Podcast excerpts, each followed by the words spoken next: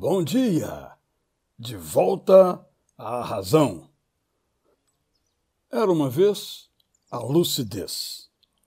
Era a lucidez que nos acalmava o temperamento quando a raiva queria explodir. Era a lucidez que nos mostrava que o vício estava pronto a velozmente nos destruir. Era a lucidez que nos corrigia quando a ideologia nos impulsionava a agredir.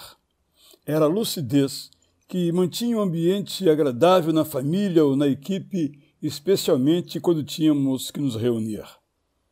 Depois que ela se foi, perdemos a capacidade da reflexão. Depois que abrimos mão dela, junto partiu o poder da ponderação.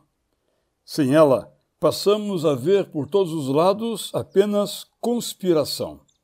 Sem ela, ficou embaçada a nossa visão. Em lugar de raciocinar, passamos por palavras de ordem nos pautar. Em lugar de argumentar, escolhemos os adversários ameaçar. Em lugar de escutar, preferimos a todo instante apenas falar. Em lugar de esperar, optamos por brigar. A lucidez impedia que o medo nos sufocasse. A lucidez nos tolhia para que a mentira não nos tomasse. A lucidez nos recomendava admitir o erro quando ela nos controlasse. A lucidez nos encorajava a pedir perdão, mesmo que o gesto, privado ou publicamente, nos humilhasse. A lucidez nos fazia calar. A lucidez nos convidava a respeitar. A lucidez nos ajudava a pensar. A lucidez nos inspirava a amar. A lucidez nos instruía à verdade, mesmo contrária à nossa enxergar. Sem lucidez, somos liderados tão somente pela emoção.